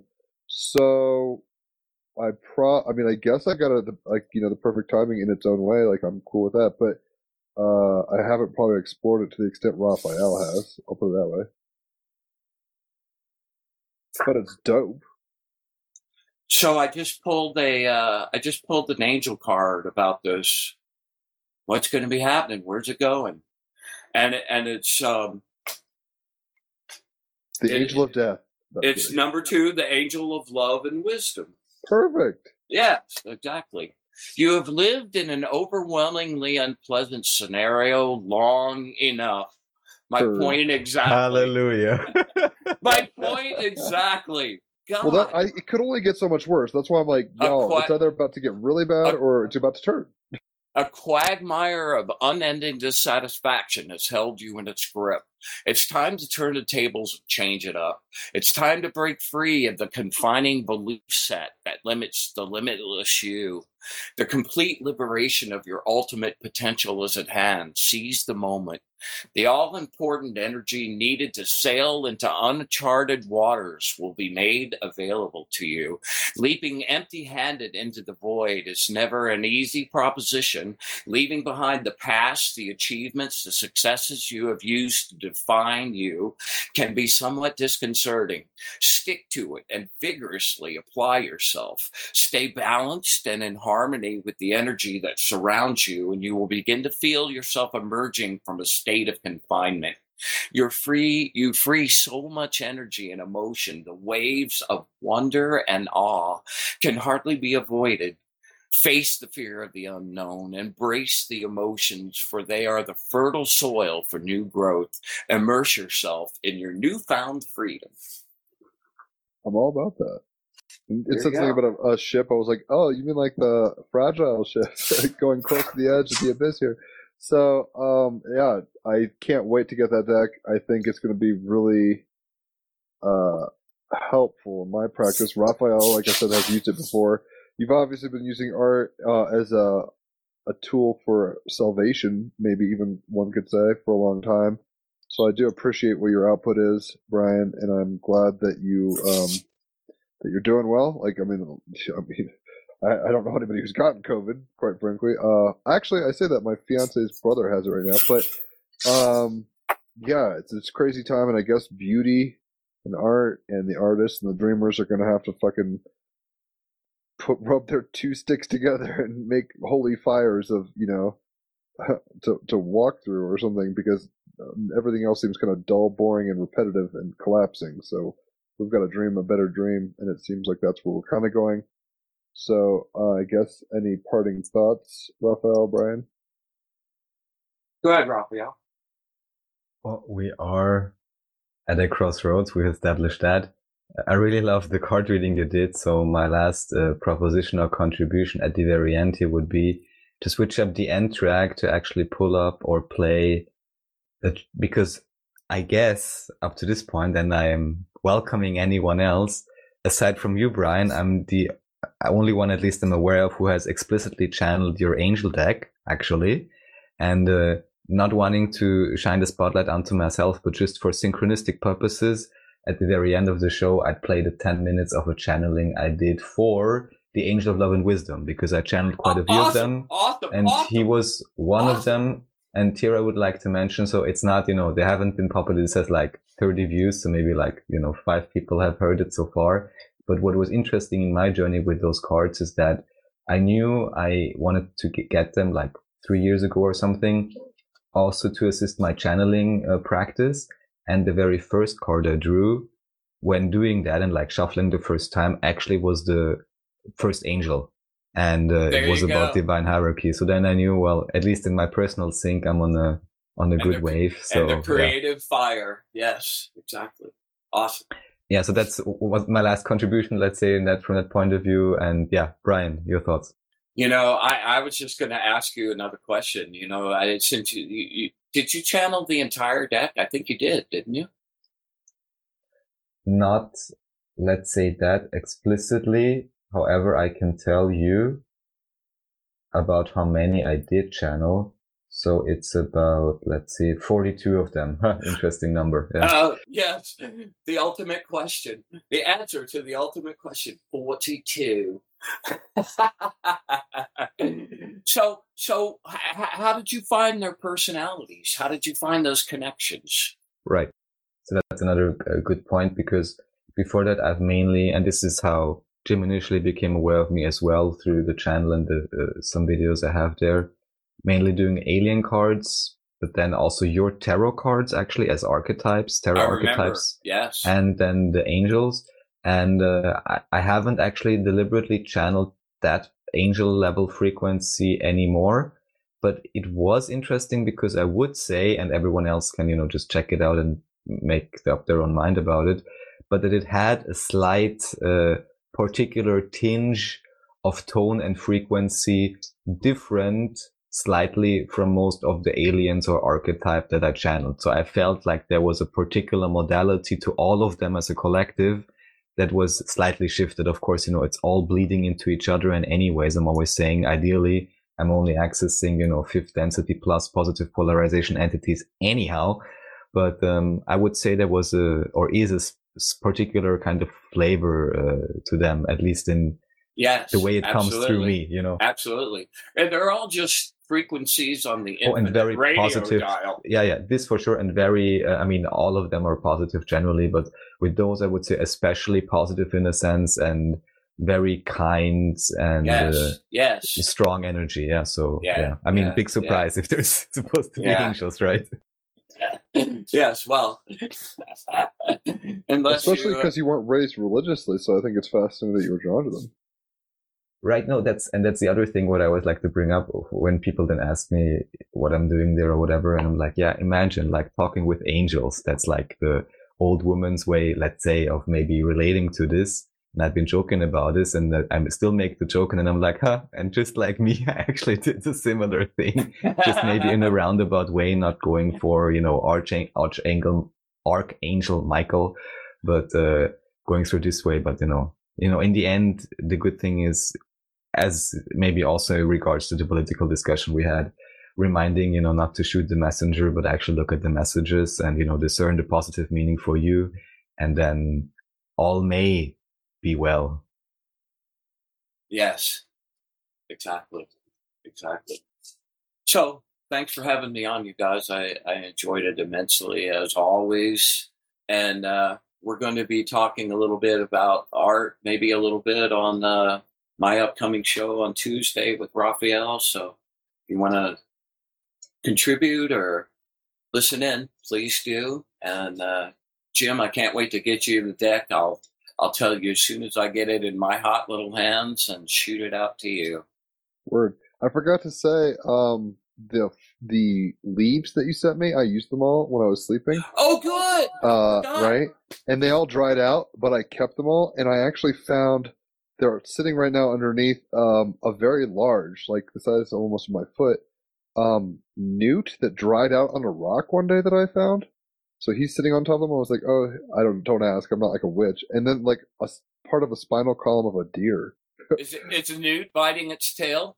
No, it's just. It, I mean, it's, I know it's not Ouroboros or anything like that, but uh, I thought it was funny because it's like, oh, I've still. got- I mean, I figured I might crush them up and burn them on a full moon or something. I don't know what to do I, I wouldn't now. burn them, but I would crush them up. And if you have a little little mini coffee grinder, that works great for that.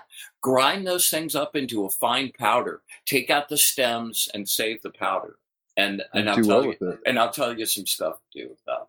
It's All right, super cool. good.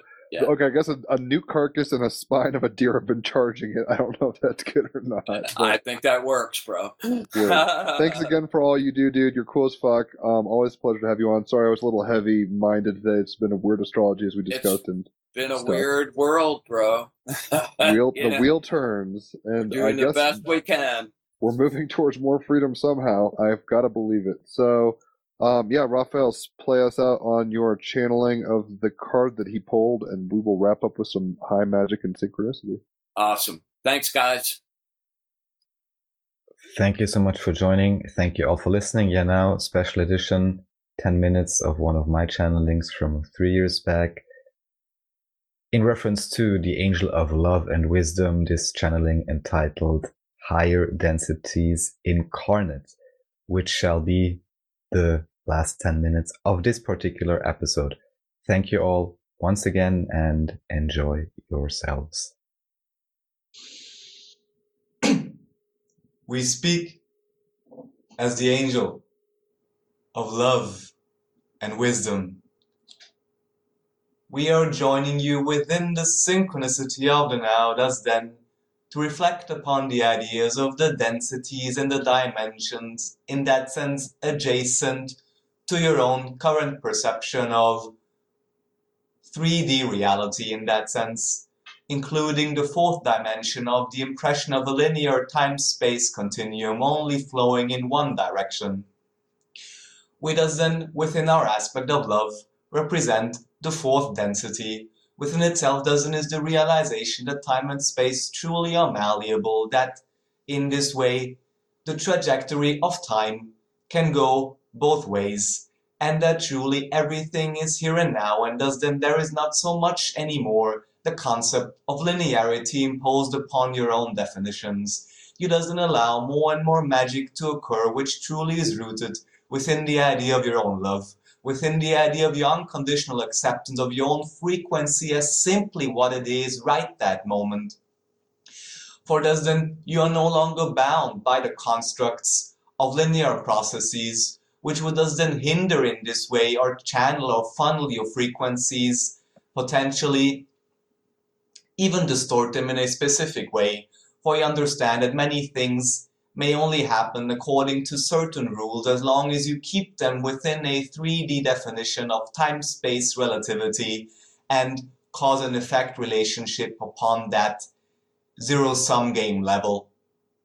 But as then by accepting yourself unconditionally, you allow yourself to unlock from any and all of these linear perceptions, these tight definitions of time and space and of how things can come about, so that you may truly simply accept your own frequencies to be fractally manifested, even seemingly out of thin air, which truly is always what is happening anyways, for even if in that sense you enter a new, new room, you go to another location, you meet other entities and realize incredible opportunities that you truly have presented to yourself and that now. You realize the synchronicity of the alignment of your own energies with the energies of the experiences, of the events, of the entities that you are sharing with. As you understand this concept, you can equally understand that just as those experiences in that sense are most perfectly synchronized to your own frequency any and all moments are equally synchronized. So the greater change, the greater magic, the greater love, the greater acceptance you allow for yourself, the much less defined these changes will be within your world. And truly everything can turn around you upside down, inside out in any instant. And truly, you are in that sense traveling without moving. You are redefining the entirety of your reality by the simple action of loving yourself unconditionally, for that unlocks you from any and all ideas of negative definitions, which truly simply are the restrictions you put upon the manifestation of your own reality, the confinement within which you contain the idea of your self love and your self acceptance but now, as you are truly rising as the phoenix, both individually and as a collective civilization, you understand your own fire of self love in this way. To, as has been shared, simply burn away anything and everything that stands in its path as the ideas of negative, fear based, control based, scarcity based definitions so that you may truly understand that everything always has been here and now, everything always is here and now. So that in any and all of your desires, any and all of the experiences that you wish to have, shall be had by you within the infinity of the present moment. so does then, within our further definition of wisdom, this represents the idea of the fifth density, a concept in that sense wherein which you are not only aware that time and space are malleable and that you can, in that sense, truly play along within the idea as a human incarnate and in that sense move your own body, move your own consciousness within various timelines and various states of consciousness. But then within the idea of fifth density, this also includes a very acute awareness of your own parallel incarnations, of your own parallel realities in that sense, So you are thus then not only observing the idea of one time stream and in that way switching your awareness from one time stream to another, but you are also in that sense aware of concurrent multiple streams of consciousness, which are in that sense delegated to the idea of fourth density, third density awarenesses and consciousnesses, yourself fractalized on these levels. For the fifth density, thus and truly is quite a different type, quite a higher frequency, which in this way is unlike what you had experienced before, but which also contains the concept of many of our angelic frequencies and many of the etheric energies that you have already encountered, which is also in that sense why we share many of the ideas and the concepts and truly much of the wisdom that you may glean from us. Much of us in that sense is common to the idea of a fifth density positively polarized experience, and thus then the core of the message in this way will most often be similarly fractally transmitted to you, for it is truly the very essence of you yourself understanding to be the idea of a creative entity and to accept yourself unconditionally. Yet, even right now, within your definition as a human incarnate upon this planet, at this very moment, you're already accessing the, the idea of unconditional love, the fourth density in this way. But by thus then activating your own heart, you're equally allowing yourself the benefit in this way of fractally accessing your own fractalized version of your fifth density consciousness as well. And this does then allows you to not only accept yourself unconditionally and love everything that is for exactly what it is, but also have the wisdom to clearly discern what type of experience you truly prefer, how you really wish to relate with other entities, and which path truly allows you to have exactly the experience that you wish to have from your own perspective as your own higher self, and thus then allow yourself to incarnate it upon this sphere in unconditional love with everything and anything, but equally with the wisdom to always stay within your own integrity and always know that in this way the one is all and the all are one. So thus then allow yourself the wisdom of always maintaining the equilibrium of your own state of being. For your state of being is the foundation for the entirety of your reality and each and every now. And the stillness and the love and the wisdom instilled within your state of consciousness does then allows you to access your own versions of fourth, fifth, and even higher density consciousnesses to be incarnated, to be channeled within the current now. And thus then already now, even though in this way the collective might still have some way to go, you can take a leap of faith and you can already live your life right now as a fourth, fifth, or any type density awareness that you wish and allow the fractal representations of these ideas to be incarnated, to be lived out, and to be experienced within your excitement of the present now as a human upon your beautiful planet of Earth.